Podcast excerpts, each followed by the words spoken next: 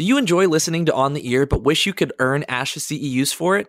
Start today. SpeechTherapyPD.com has over 175 hours of audio courses on demand with an average of 19 new audio courses released each month. And here's the best part. Each episode earns you ASHA Continuing Ed credits. Oh, no, wait. This is the best part. As a listener of On the Ear, you can receive $20 off an annual subscription when you use code EAR21. Just head to SpeechTherapyPD.com to sign up and use code EAR21, E-A-R-21, for $20 off your annual subscription.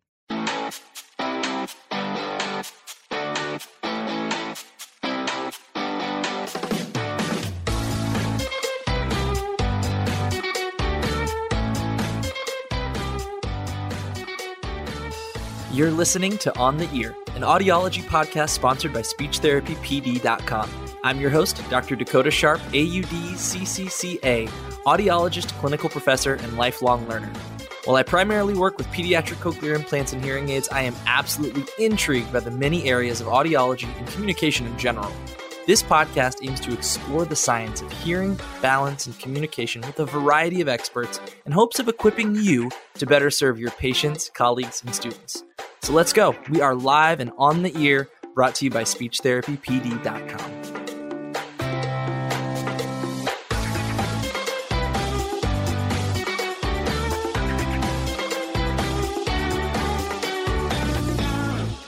Since the 1980s, cochlear implants have been providing meaningful sound to children and adults who are deaf and hard of hearing. As clinicians, we're often tasked with guiding patients along their hearing journey with the devices, hoping to provide the knowledge and skills to empower them to achieve success. And although we'll ask questions and do listening checks on their sound processor, we can never really hear what the device sounds like to them, let alone actually walk a mile in their shoes and feel that emotional journey they're experiencing. Today's guest is an inspirational leader in this field. She's a cochlear implant recipient herself, and she's going to help us understand that perspective even better. Donna Sorkin is the executive director of the American Cochlear Implant Alliance, a national organization devoted to expanding access to cochlear implantation for all who may benefit. She has had a long career in advocacy for people with hearing loss at for-profit and non-for-profit entities. She was previously executive director of two U.S. organizations, the Hearing Loss Association of America and the Alexander Graham Bell Association for the Deaf and Hard of Hearing. Ms. Sorkin served for 11 years as Vice President, Consumer Affairs at Cochlear Americas, where she led public policy initiatives and other activities aimed at the broad life needs of cochlear implant users, including insurance coverage and reimbursement, habilitation for children and adults, and educational needs of children with cochlear implants. She has served on federal, corporate, and university boards, including the U.S. Access Board as a presidential appointee and the National Institute on Deafness NIH Advisory Board. She previously served on the advisory board for Gallaudet University. She holds a master's in public policy from the Kennedy School of Government at Harvard University.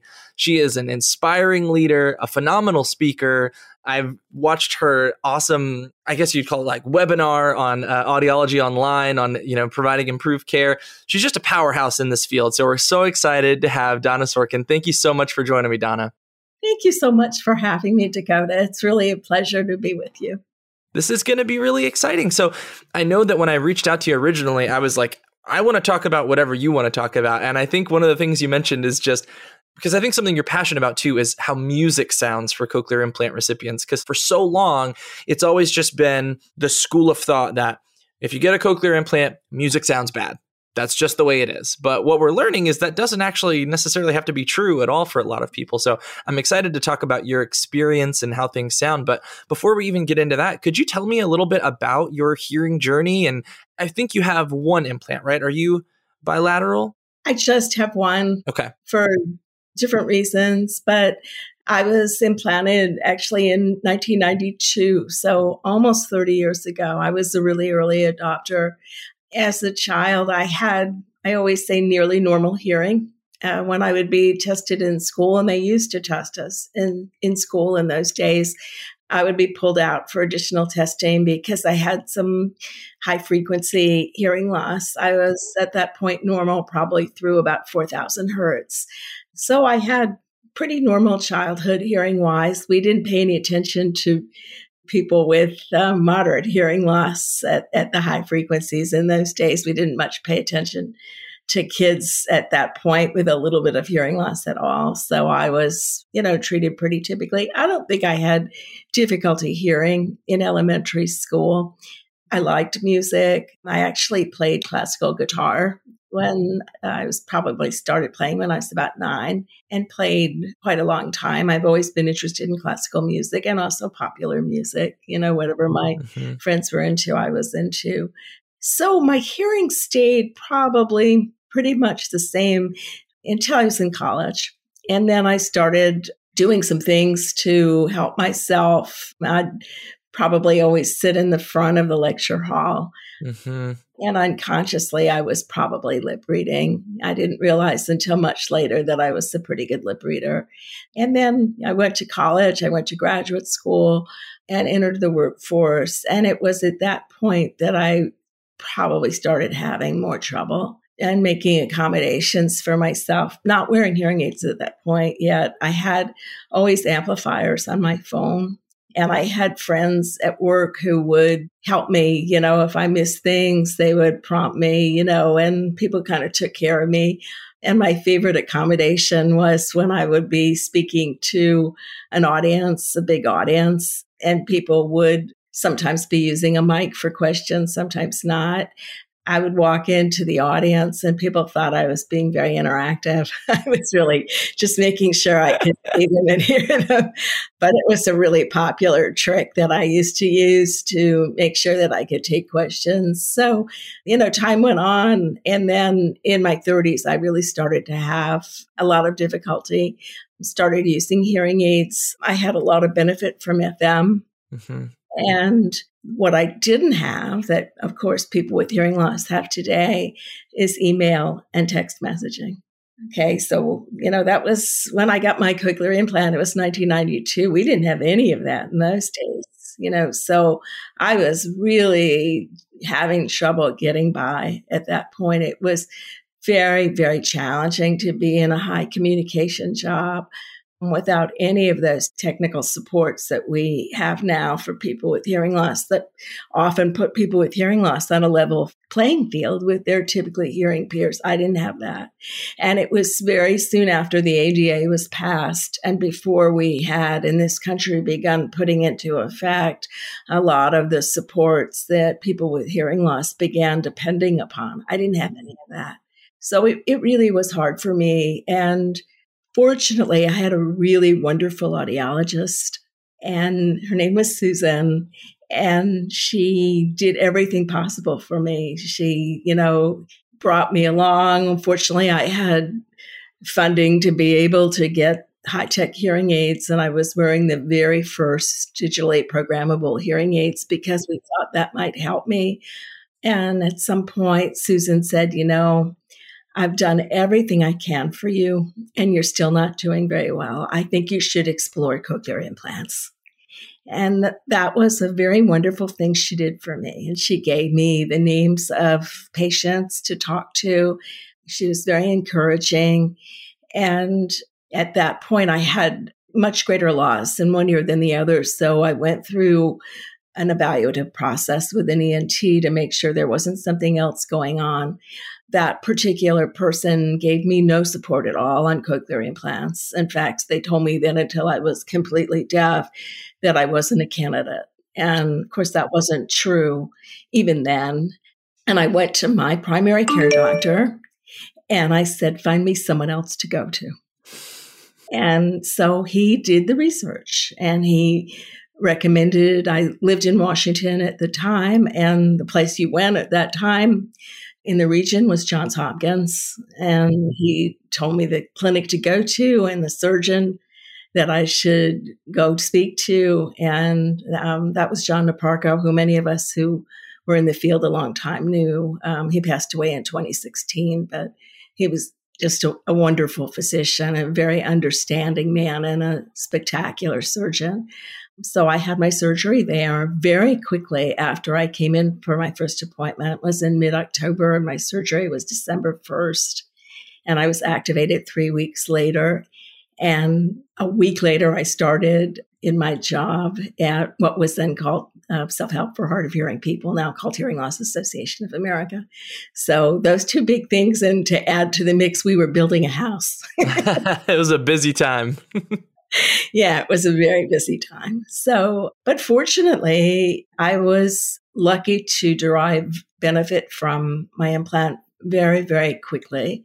And then about a year after I was implanted, the company that whose implant I was using actually improved their speech processing strategies. And I got a second sound processor, and it was that one that allowed me to use the phone. I hadn't used the phone in about 5 years. Wow. That was, you know, you forget if you've been a phone user, you forget how extraordinary it is to get the phone back and to have it happen pretty quickly.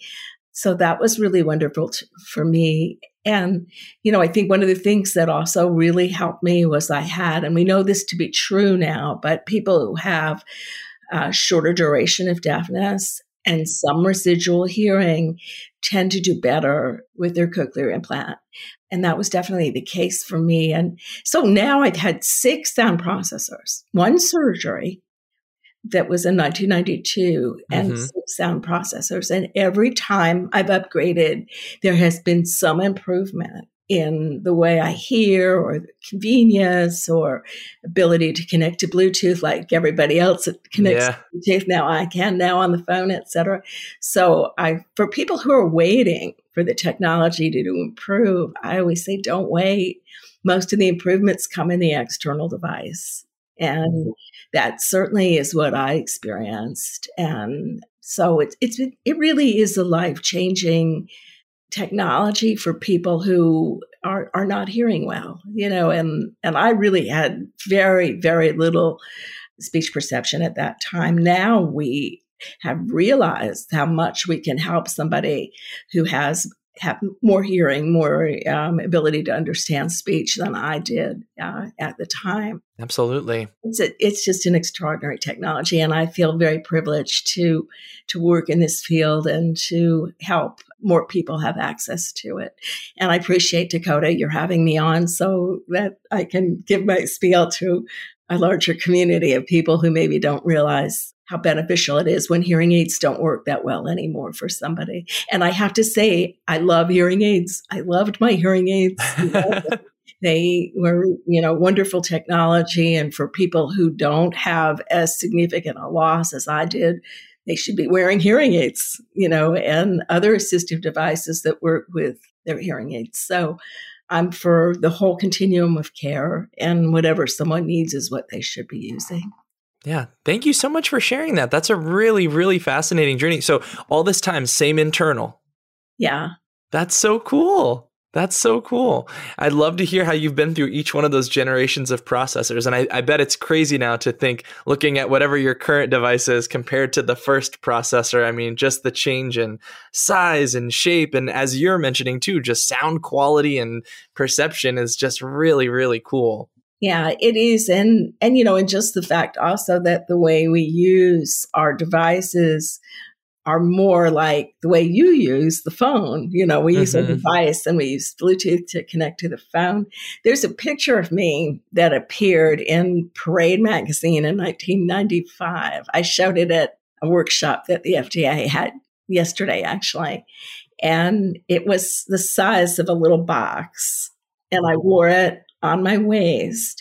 And then when I used the telephone, there was a wire that connected to a little device that plugged into the phone. So it was direct connect into the phone. It wasn't a coil. It wasn't Bluetooth. It was direct connect into the phone. And you know what? I didn't care. I could talk on it. Yeah. So that's what I was doing. That was that picture that was in Parade. If you remember this magazine that used to be in all the newspapers, it's not really around anymore. They came to my office and took a picture of me with that, you know, showing off my device on the phone. And how far we've come with that now we use the phone just like everybody else. And I think that's really great. Yeah, that's such a great reminder of how far we've come with it. But also our goals have always been the same, which is just improving communication and connecting with others. And if you're plugging directly into the phone or you're Bluetoothing to the phone, right? It's just the goal is the same. That's great. I'm curious because you were with Consumer Affairs. So you really got some good insight, and especially now with ACIA, some good insight into the more like the struggles to even get the device in the first place, right? I'm curious if the barriers you encountered in terms of whether it's like insurance or, like you mentioned, finding the surgeon, how those compare to what some of the barriers are today for people who are interested in pursuing a cochlear implant. Yeah, those are good questions, Dakota. And certainly insurance is something that I worked on a lot when I worked for Cochlear. And at that time, we didn't have the same kind of private insurance that we have now. We say typically 90% of private insurance covers cochlear implants. So there's still some carriers that we have difficulty with. Medicare covers. The indications are more stringent under Medicare, and we're working to change that and make them look more like the FDA indications. Medicaid covers for children in all states, and they cover for adults in about 60% of the states. So that was another area that I worked on, was trying to get Medicaid coverage to look more like private coverage, to ensure that Medicaid coverage for children was addressing the need for therapy. And we often struggle with Medicaid to cover I talked about the fact that I've had 6 sound processors, and Medicaid can be really tough about allowing people to upgrade. Some of them have this 10-year rule. Some of them say they won't replace it unless it's lost, stolen, or broken. And so that's, that can be really a problem. Some of them don't provide sufficient numbers of batteries for a child. So we see in some states, there was one state I was working in where that was the case, and parents used to actually hoard batteries so that the child had them to be able to hear at school, and then they would save them because they didn't have enough for the child to be on all waking hours. And so those kinds of problems, I think, are less common now. Yeah. And we worked on that really quite a lot. And, we still have some insurance issues. We still have, for example, the FDA indications. We had a workshop yesterday with the FDA, and those of us that were particularly concerned about access, we're talking a lot about some of the indications, mostly for children. The indications now for children are quite different than what they are for adults. And for example, for a child who's between the ages of 2 and 17, that child may have been born with some significant amount of hearing and been able to do well with hearing aids. But we do see progressive loss in children, and a child who may have been doing well with hearing aids when they were an infant or a toddler or even a first or second grader, their number of them become candidates for cochlear implants. And guess what? They have to miss 70% before they're a candidate when they're between the ages of 2 and 17. So that's a real problem with the FDA criteria right now. And if the family goes to a larger clinic that knows how to negotiate insurance, they'll be okay. Mm-hmm. But if they don't, there's so many wacky stories about things that happen with children that fall in that category. So we still have insurance issues now. And absolutely. Still working on trying to address those. But, the biggest barrier is, and this is one of the reasons I'm so thrilled to be on your show, Dakota, the biggest barrier is audiologists and other hearing care professionals don't necessarily refer when they should. Yeah. I think a lot of it is they don't understand the criteria. They don't realize how well the technology works, and they keep thinking, if you do this, you're going to lose what you have. Mm-hmm. And that isn't necessarily the case anymore. We are now able to preserve residual hearing in a way that wasn't the case when I had mine in 1992. But even if you lose your residual hearing, generally people gain and do 2 to 3 times better than they did before they had a cochlear implant. So the role of the hearing care professional outside of CI is so important to getting people into the system and providing the kind of support that I had from Susan, who said to me, I think you could benefit from this, and from my physician who understood that hearing was part of healthcare. And that's really so key, getting people to where they need to be on that continuum. Yeah, that's a really great point. And I love, because I feel like When we think barriers, insurance is the first thing to come to mind a lot of the time, but you're so right that the referrals in the first place have to come from somewhere. And I work with patients who wear cochlear implants, and that's oftentimes what they say. I'm so frustrated. I waited this long. I didn't know it was going to be like this. It's so much better. And a lot of them still have good relationships with the referring audiologist. You know, maybe they're bimodal and that audiologist manages their hearing aid care for the opposite ear. And now that audiologist gets to see, oh, wow, you're doing really, really well with this implant. And then hopefully that's going to change attitudes as well. But you're so right. The criteria has changed, and we need to be much more cognizant of how much better outcomes can be for these people, especially those who historically are just so borderline. I know that we tend to use the 60-60 rule, the 60 dB PTA or 60% word recognition score is just a good referral criteria, because not all of those people will qualify, and that's okay, because we can try again next year, or we can try again if there's a change. And they at least are familiar with the technology and they're comfortable with the idea. But we're going to catch those who really do benefit from this. And there's so many of them out there. And yeah, I think that's a really great reminder. I'm glad you're here to talk about it too. Yeah, I love the 60-60 rule, Dakota. So I'm really glad that you're using that and that you mentioned it. It's more understandable, because I think most hearing care professionals don't really know how to do the testing that we do for CI. But if you use something like that, that's well within your practice, you're doing that for every patient that comes in. It's close enough for you to know whether you should refer or not. And then Sure. They'll do the full set of testing at the clinic. My sister just told me that an acquaintance of hers had been referred in for a cochlear implant. And it was her audiologist who said, you're struggling, so I think you should explore this. And she went in to the clinic and was evaluated. And she was thrilled to learn that she was a candidate. So it's happening sometimes. It just needs to happen all the time. Yeah. And I think that's a great segue too, because I did want to ask you with, this journey you've had from a person with hearing loss who's just navigating it from from the outside in, to now being a professional and a leader in this world, going from the inside out. I'm curious what experiences you've had with audiologists. It sounds like your first one was phenomenal in getting you, the support you needed, but I'm sure along the way with different moves and things, you've probably met a lot of clinicians. What have been some of the traits, or whether it's traits or qualities or things that really stick out to you for audiologists who either work with cochlear implants or don't, that you feel like, because we have a lot of students who listen. So like for the students out there who are interested in either working with cochlear implant patients or want to be supportive of that, what are some of the qualities and traits that you really think are important?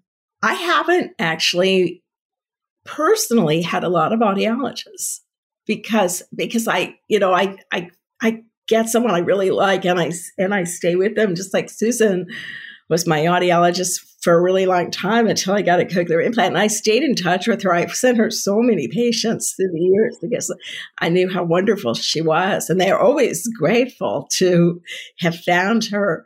I think I'm about to start with my first new CI audiologist next month, because I haven't had a whole bunch. But I think, Dakota, just to try to respond to your question, I think if someone is really being patient-centered and really trying to understand where that person is, and regardless of what the solution is, sure. I think they'll put that person in the right place. I think that, just as is the case in any medical profession, you have people that really listen and really think outside of the box, and people who just are following the same routine. My husband had hip replacement surgery a few years ago,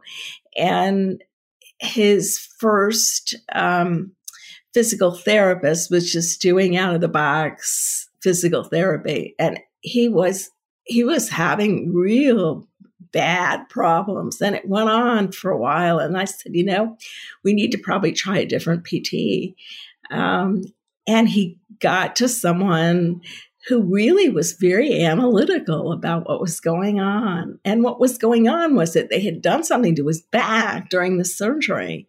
And it wasn't, what was hurting him was not his hip, it was his back. Wow. So this physical therapist was really thinking about it, listening to him, you know, and what was wrong. And, you know, it took a couple of weeks, but that PT fixed him, you know. And I think it's the same with any hearing healthcare professional. You really have to listen to the patient and think outside the box. You know, and in the case of Susan, you know, at one point when she suggested that we try the first programmable digital hearing aids, very first. I mean, this was, I don't mind mentioning because it was so long ago. It was ReSound. ReSound came out with the first digital programmable hearing aids. And she said, you know, you're so hard to fit. Let's try these. And you know what? Her practice wasn't even using them. So she had to refer me to another dispensing audiologist that was. And she went with me to my first appointment with that person to make sure that everything was going smoothly. So wow, that's dedication. That's good. Yeah. Really patient-centered, really focused on trying to do the very best thing for me. And I think that's true, you know, for whether it's audiology or whatever it is, you know, if we're really thinking about the patient and how we might help them, even if it's something different than we've done before, you'll get down the right path. You know, I really think that's the case. Yeah, that's great. Thank you for sharing that. I think that is really valuable insight. I love the example of your husband with the physical therapist as well. And I hope that's going to inspire some students out there to really be thinking outside the box and focusing and listening to what their patients are telling them. That's great advice. Exactly. I had another question for you before we get to just sort of your sound experience. If there were any other professionals along the way, especially in the early stages, because I know in the 90s, this wasn't a very widespread solution yet, right? It was kind of, I think in the mid 90s is when it was approved in children. And then from there, it's kind of snowballed upward into the 2000s. Were there any other professionals that you worked with in that time period? Or now that you're kind of, in more of a leadership role that you're seeing become more a big part of the cochlear implant experience for patients? In the old days when I was implanted, we didn't, for adults, we didn't really think so much about therapy post-CI. You know, I remember asking about whether I should have therapy as an adult. And in those days, we didn't do it. You know, I was told that my life was my therapy. And in fact, you know, I had exposure to sound every waking moment, you know, so I guess that was true. But I think we're much more cognizant now of the fact that adults, at least some adults, benefit from some short-term oral rehabilitation.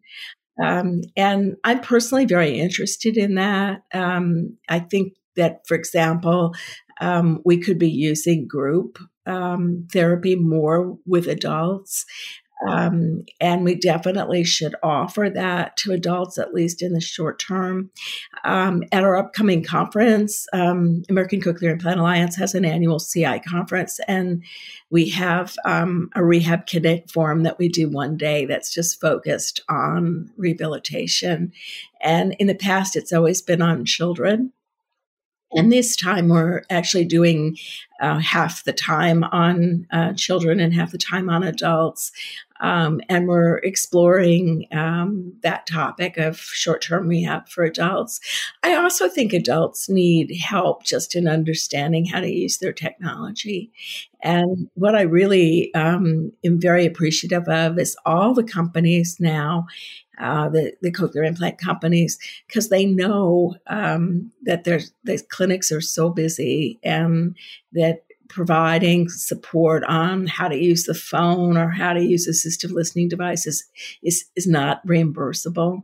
So they all have added that component to the services that they provide. And so there are, sometimes there are people with cochlear implants, sometimes there are audiologists But they have people that are available either in person or they'll do one-on-one sessions that are virtuals with people. But there's a lot more of that support now on how to use the technology and how to use the technology with other devices that we used to ignore. You know, so I think that's really important. And I saw that a lot, that people didn't really know how to use their devices. They didn't know, they didn't know some of the other strategies that they should be using. They absolutely didn't know how to connect their devices to the phone, and so that would be, that would be an issue for a lot of people. So that's different, Dakota, that we're looking really at supporting adult recipients more than we did before. In the case of children, what's really, really changed is the way we provide therapy to children. So in the bad old days, when I first got into this field, when we did therapy for a child, the therapist would take the child into their office and the parent would be outside in the room, was usually the mother. And then the therapist would come out and the mom would say, "How did he do?" And so they would get the input secondhand, from the professional about Sure. how it did. It wasn't family centered. And so that has just totally changed. We don't do therapy like that anymore. And the therapy that we do for children is really focused on the family or the guardian or whoever it is. Sometimes it's a nanny. I mean, whoever's spending time with the child, and they go to therapy, and the therapist is really mentoring whoever that is, the family member, whoever it is, in how to help that child develop language and what they need to be doing as a family to make that all work. Now, in all fairness, in the bad old days, we didn't find children until they were 2.5 years old. That was the average age when we would find a child with hearing loss because we weren't screening. And of course, now with newborn hearing screening, we find children when they're days old, and we have rules about how quickly they're supposed to enter the system and fit with hearing aids and begin early intervention. So different than what it was like before. So the opportunities for children, the fact that we find them early, we fit them early, we get them into early intervention, and we focus on the family so that the parents and the family can be the child's first teacher, just like they are with typically hearing children. And that's really turned everything on its head because we now can start all that early and we know where to focus our attention. And I love that change has occurred. It's totally different than it used to be. And I think that's probably the most dramatic change in the field that I have seen since I started working in this field. And the most exciting thing, because it just allows parents to really interact with their child in a much more natural way. Yeah, that's great. That's great. I love that perspective too. And I feel like we oftentimes forget that these two supports were developing at the same time in the 90s with cochlear implants becoming available to young children, and then also developing, universal newborn hearing screenings by, I want to say, in the mid to late 90s, those were kind of fully developed. So those things kind of took off together, and we're just now, 20 or so years out, starting to see some of those children who were caught early, were eligible for cochlear implants. Now they're becoming adults and taking on leadership and things like that too. So that's a really great perspective that you've been able to see over its entire development. That's great. It is. It's really exciting that all those things happened at the same time. The fact that we initiated newborn hearing screening, and I was part of the group that worked on that. That's amazing. Yes. And there were, if you can believe it, there were pediatricians at the time that were fighting it. Wow. Yeah. They felt that, I'm trying to remember what their rationale was.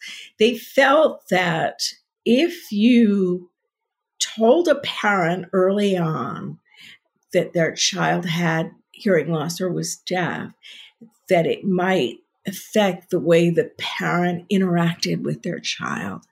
and that it didn't matter if it waited, you know, if you waited a little while before you started that process.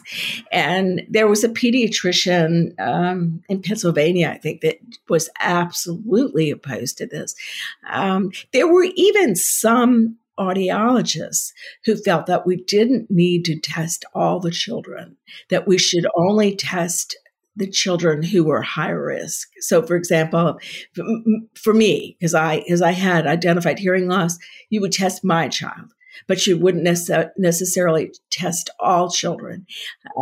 And of course, that was ridiculous because most children are born to two typically hearing parents. Yeah, 90%. Yeah.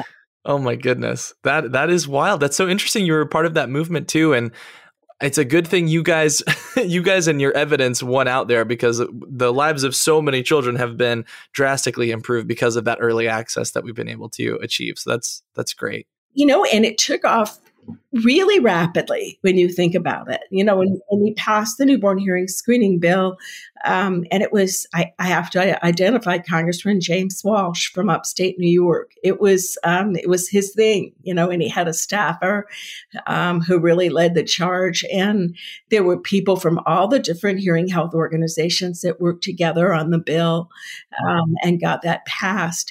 And it really didn't take that long before newborn hearing screening really was what we did in every single state. You know, yeah. We're now screening 98% of babies.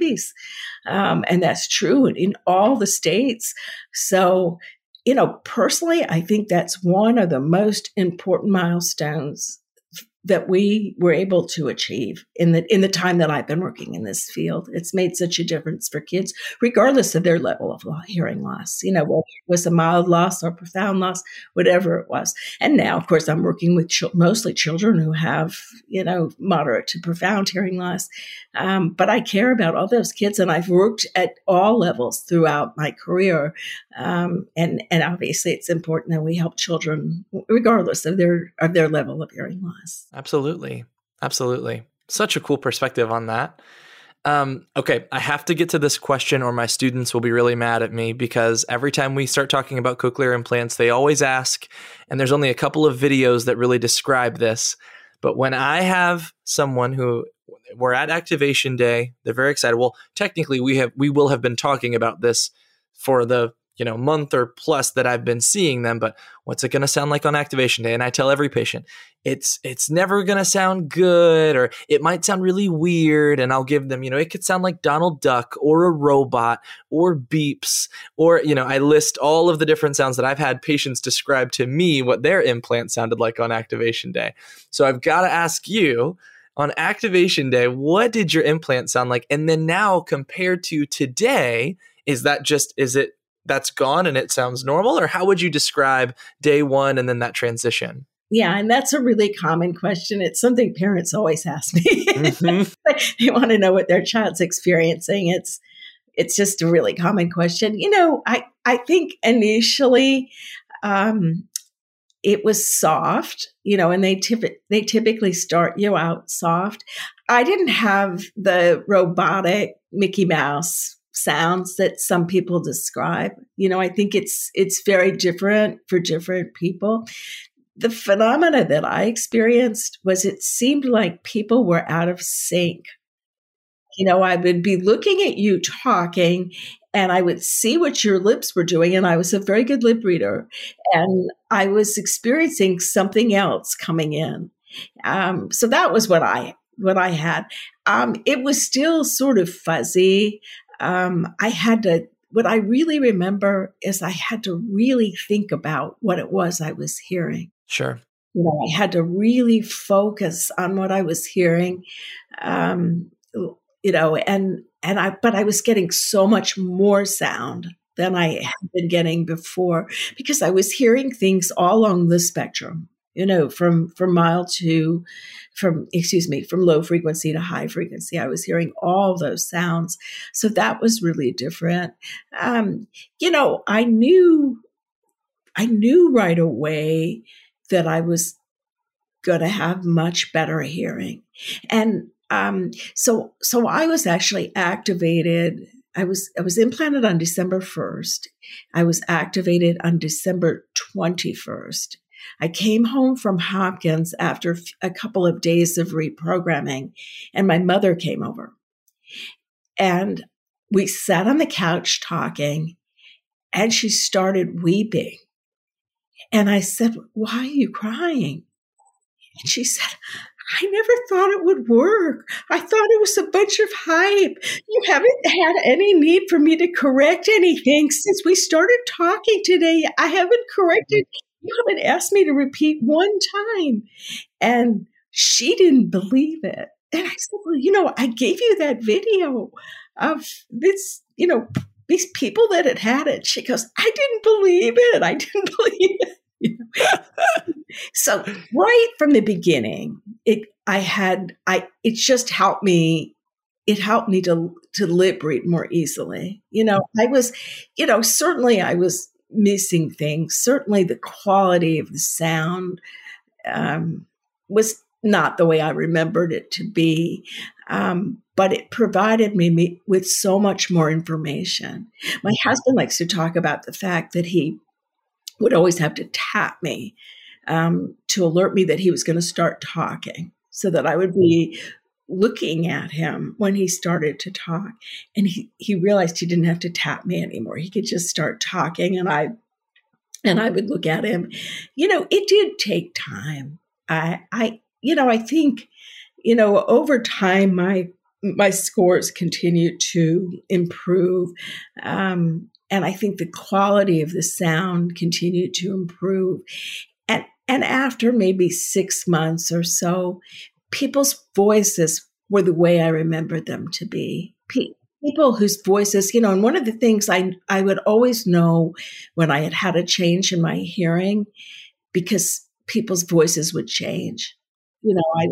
My husband remembers I used to say, "Your voice sounds different again." And that was because my hearing had changed again. It was changing so rapidly that I was noting that was the case.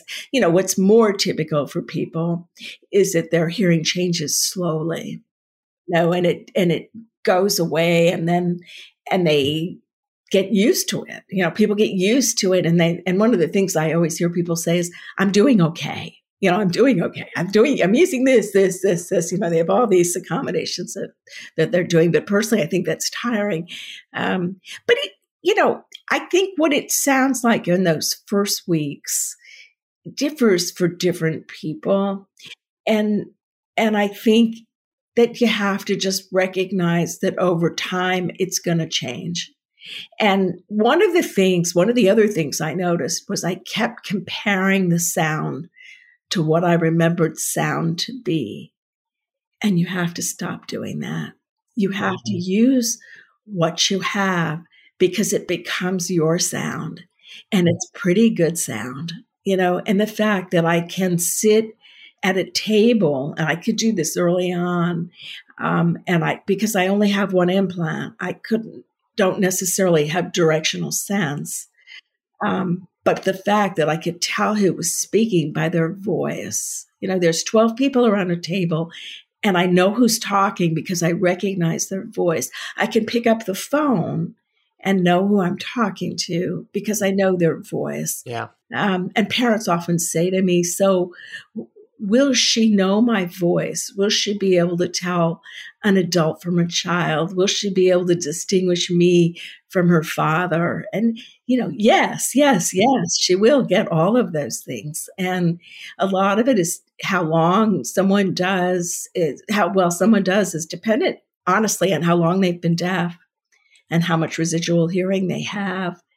And for children, how quickly we get that implant on them. And the faster we get it on them, the faster we start parent-centered therapy and make sure that the implant is fit properly. In general, this isn't universally the case, but in general, that's associated with better outcomes. It's good sound. Go for it. Yes. And I love that reminder. I've had one other patient describe it that way, where he said, "When I finally realized it was never," and he's bimodal, so he's always got an ear to compare things to, right? He said, "When I finally realized I There's no point in comparing it to this year because it will never sound the same. It just was so much better. It was so much more helpful for me once I finally did that. Yeah, it's your sound. And, it also is the case that music doesn't sound the same. It doesn't. But it's still a pleasurable experience to listen to music. I'm more selective about what I listen to. You know, for sure, a symphony orchestra doesn't sound like it used to sound. You know, it's just there's too much going on. It becomes sort of noisy. But fewer instruments, music with a strong beat. I can pick out instruments, you know, if there aren't too many. It helps if I know the music. You know, if it was music that I had listened to before, absolutely. If I haven't heard a song before, I can't pick out the words in a song. I have to see them first, place them in the song. And then after I've heard them a few times, then I can place them in the song. And, you know, the other thing to think about is music is subjective for everybody. My husband, who you met a little while ago, helping us get the technology set up, he's tone deaf. It's painful when he sings. This is true. He's not in the room, right? He's. I guess he accepts it. He knows, yeah. Yeah, but music is the point. Is music's subjective for everybody? Sure. So it's subjective for typically hearing people. And the other thing is you can improve. You know, you can do training and improve your pitch perception. You can certainly be selective about what you listen to. And for me also, when I go to a concert or go to a play or go to something that has music, it's more than just whether the music sounds like it used to be. You know, it's part of an entire experience of being in a place with not now, but when we go back to going to the theater, you know, being in a place with other people and, you know, getting a little more dressed up than we normally are. And, it just having it be part of an experience. And so when people worry about not getting music back, that they don't go for it because they won't have music, you know, it's just not the case. You know, it's different. You know, it definitely is different. Thank you for that perspective too. I love how you bring it back to this community moment too, that it's different. There is something to appreciate, but you still get to enjoy, whereas you might not have attended that concert in the first place because you're worried about your hearing. Now, it might not sound the same, but you at least get to connect into those moments again. I think that's a really good reminder. Yeah. That's exactly right. And you also can find venues that work better for you. You can figure out where in a space works best for you. And you can figure out what music sounds the best, you know. So you can, you know, and you don't have to be fanatical about it. But I know in general what's going to work best for me.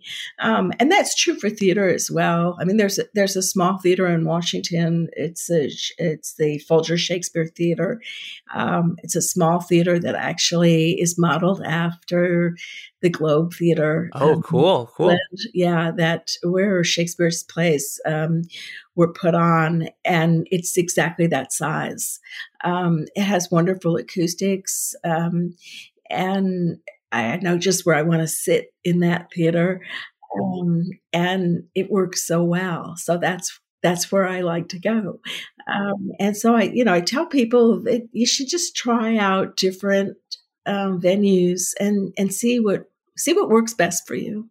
Sure. And I think that's a great transition too, because you mentioned finding the right venue. They might have supports or accessibility options at the venues, and that might work really, really well for you.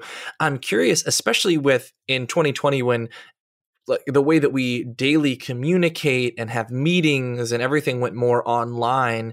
I'm curious.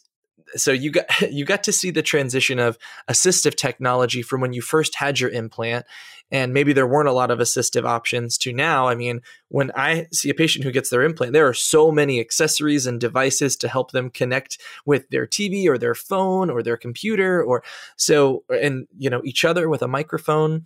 So I guess this question could be two things. One is, are there any really interesting insights in that transition of assistive technology that you've seen?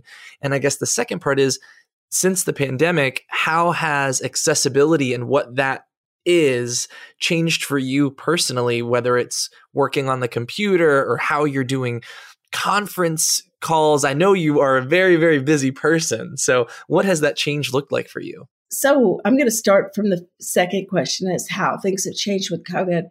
You know, before COVID, we did most of our calls just were conference calls. It's just a straight phone call, right? And I would take those, you know, maybe if it was with my board, there might be 15 people on the line. People sometimes interrupt each other. You know, some people are clearer than other people. So those sometimes could be pretty challenging for me. Now, who does a phone call like that anymore? Yeah. Everybody uses virtual. Yeah. You know? So when we have, I mean, even for a short call sometimes, even if it's going to be, you know, 10 minutes, oh, we'll do virtual, you know. And so you get, for somebody with hearing loss, you get two things. You get your face, which is lovely. You know, now I have an insight into you. But then you can turn the captioning on, you know, whether it's Zoom or whether it's Microsoft Teams or whatever it is that you're using, you can turn the captioning on. And even beyond that, you can record it. Mm-hmm. You know, so you have that captioning script later. You have the whole recording later if you want. So honestly, in some ways, the transition that we've made because of COVID to using these virtual environments, Zoom and everything else, is really very beneficial, I think, for people with hearing loss, you know. And we've been able at ACI Alliance to have a speakers bureau, or do we have these once a month? We're putting on speaker sessions, and they're so easy and just free because we already have Zoom technology, you know, and you can put it on and people all over the world can watch, and you could either turn the automatic captions on, or for these, we're using a captioner who's a cart captioner who then puts those captions on the screen. If you want, you know, if you want it to be perfect, that's what you do. But you can do those things, and we're all doing it so much more. And it's so accessible for people everywhere, you know, people with hearing loss everywhere. So I think in some ways, Dakota, the pandemic has benefited us in that way. In other ways, the masks are so awful. You know, If I put a remote microphone on you, I'll be okay. I mean, I'll miss seeing your mouth, but I'll be okay. But I never know whether when I'm talking to somebody and they've got a mask on, if I'm going to understand them or not. You know, and sure. I think that plenty of people with typical hearing also have problems with the mask, and so I think that aspect of it is very hard for people. I'm going to a meeting next week. And the organizer of the meeting has ordered clear masks for everybody, for me. Yeah. And the clear masks are of course not as effective in terms of ensuring that you're not spreading disease around. They're also not as comfortable with the plastic, so it's a solution's okay, but it does make us realize that having this affects everybody. It really does. Now, the first question you asked me was more kind of how, and that was great, but it's kind of how that assistive technology that now we're using tools we never even realized were tools before the pandemic.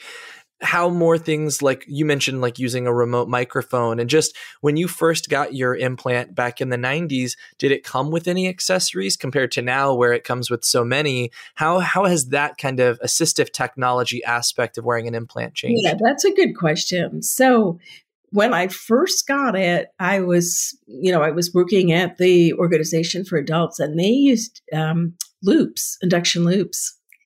And so my implant processor didn't have a telecoil at that point, but there was an external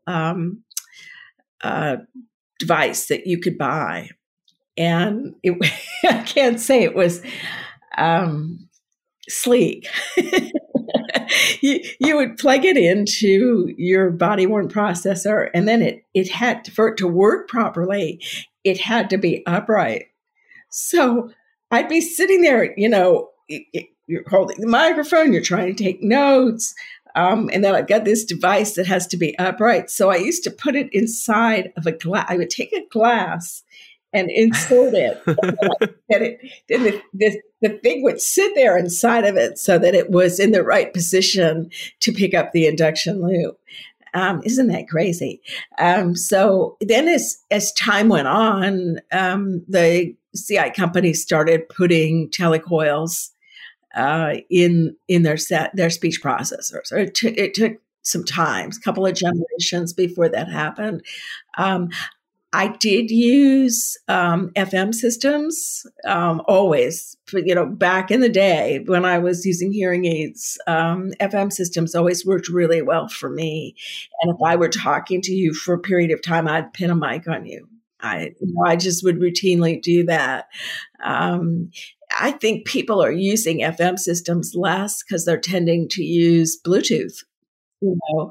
I think what also has happened is, and this is primarily the ADA that's moved this along, is a lot of the venues. I'm a theater person. I like going to the Kennedy Center and to the Folger and different things. And I want to use assistive technology when I'm in those venues.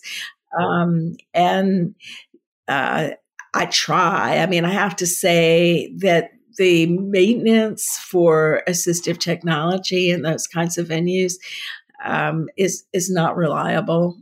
They don't have people coming and checking it. And because I hear pretty well with this, and I tend to sit someplace where I'm going to be able to hear. And also, honestly, I tend to go to shows that are going to be captioned. There's a lot more captioning going on. The Kennedy Center will have a few caption showings for every one of their runs of a show. So I can go to that. And I understand that soon the Kennedy Center is actually going to have a technology that you can sit anywhere in the theater and pick up captions on your pad. And that's actually becoming very common, So it's that's more of a closed captioning system that somebody views on their seat. I'm not as crazy about it because it means you're kind of looking down rather than looking at the stage versus what they have at the Kennedy Center is when they're doing one of their open caption showings, they have a box on the stage and you sit on one area of in the audience. And then you're looking at the stage. And if you want to see the captions, you sort of look down and you can see them without looking down all the way up. I think the assistive technology has gotten more prevalent.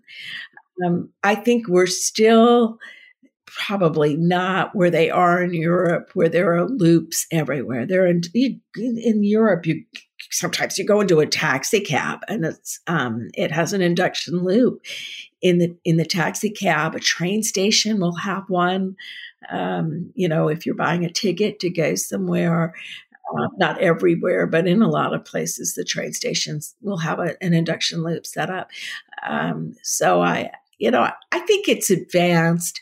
There are some people that don't like Bluetooth. I'm not one of them. I love Bluetooth. And I think the sound quality for me is more reliable than the phone, than my, my landline phone, where I have to rely upon a telecoil, which for me, not everybody feels this way. I mean, it's very personal. And I really tell people you have to find out what works best for you. For me, the telecoil does not work as well as Bluetooth. There, you have it. I've said it. But some people don't agree with me, and sure, that's fine. You have to figure out what works for you.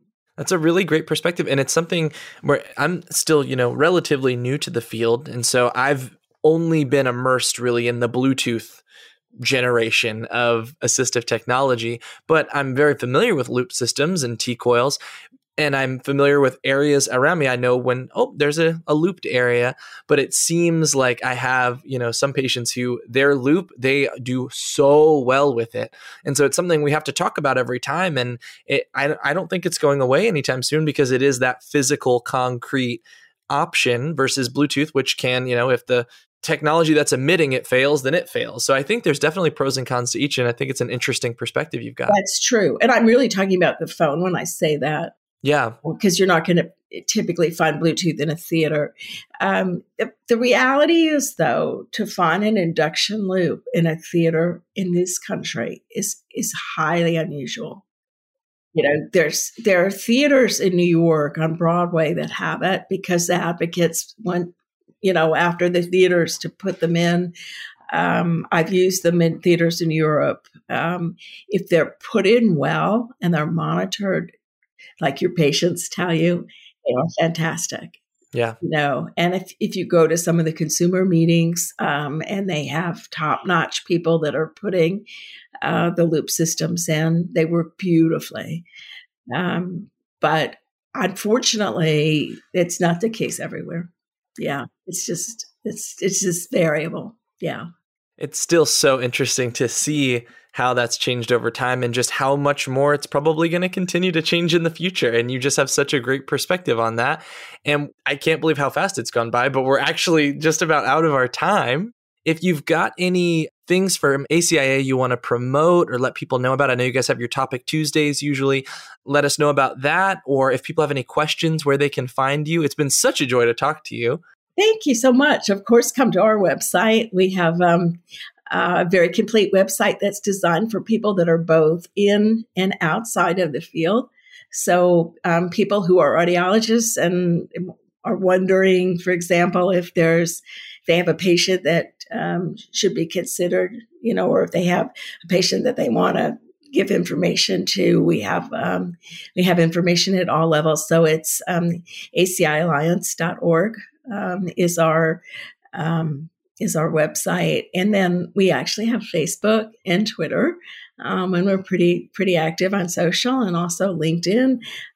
Dakota, you mentioned that we have these Tuesday talks, and they're once a month. The next one coming up is on the 15th of February, and it's being given by just an amazing audiologist in the field, Terry Swolen, and she's going to talk about. It's for parents, but it's also for anybody, any professional that wants to understand what's happening in a mapping session. So she's going to explain what's happening in a mapping session for parents. And then we have one in April that Meredith Holcomb, another wonderful audiologist in the field from University of Miami, she's going to do a similar talk, but for adults. So we're having those that are really designed not for people who work in CI, but people who either are outside of CI or for parents and consumers. And then we're doing one, there's a new film that's coming out called Rally Caps that I'm giving a plug for because I just love the film. And it's a book that's been around. It's written by a mom of an adult man who has a cochlear implant. So she really knows CI. And it's a baseball story. And it's a really great story. And so she's coming out with that on opening day of baseball season. And we love it because on her website, she's got information that she has placed up there from our website with links back to our site. Yeah. And we hope to be helping her with some of the places where she's going, various baseball games. She's going to show up with her information, and we'll have people there and just share information about hearing loss and generally in cochlear implants more specifically. So watch out for those and join us at one of the baseball games that we'll be at. And I can't stop by not talking about our conference. So if any of your listeners out there, students or people who are working in the field, we do have our cochlear implant conference coming up May 18th through the 21st in Washington, D.C. And all the information for that is on the site. It's going to be a really great conference. It's in person, our first in-person conference in 3 years. Yeah, we'll have safety precautions in effect. So we hope everybody will want to come for a safe and wonderful conference experience. And if you come, I'll be sure to say, be sure to come and say, you listened to me on Dakota's. I'd be happy to meet you.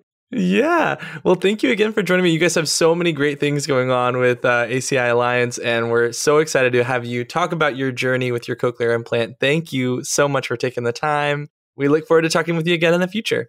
Wonderful. Thanks so much, Dakota. Bye-bye. And that's all for today. Thank you so much for listening, subscribing, and rating. This podcast is part of an audio course offered for continuing education through Speech Therapy PD.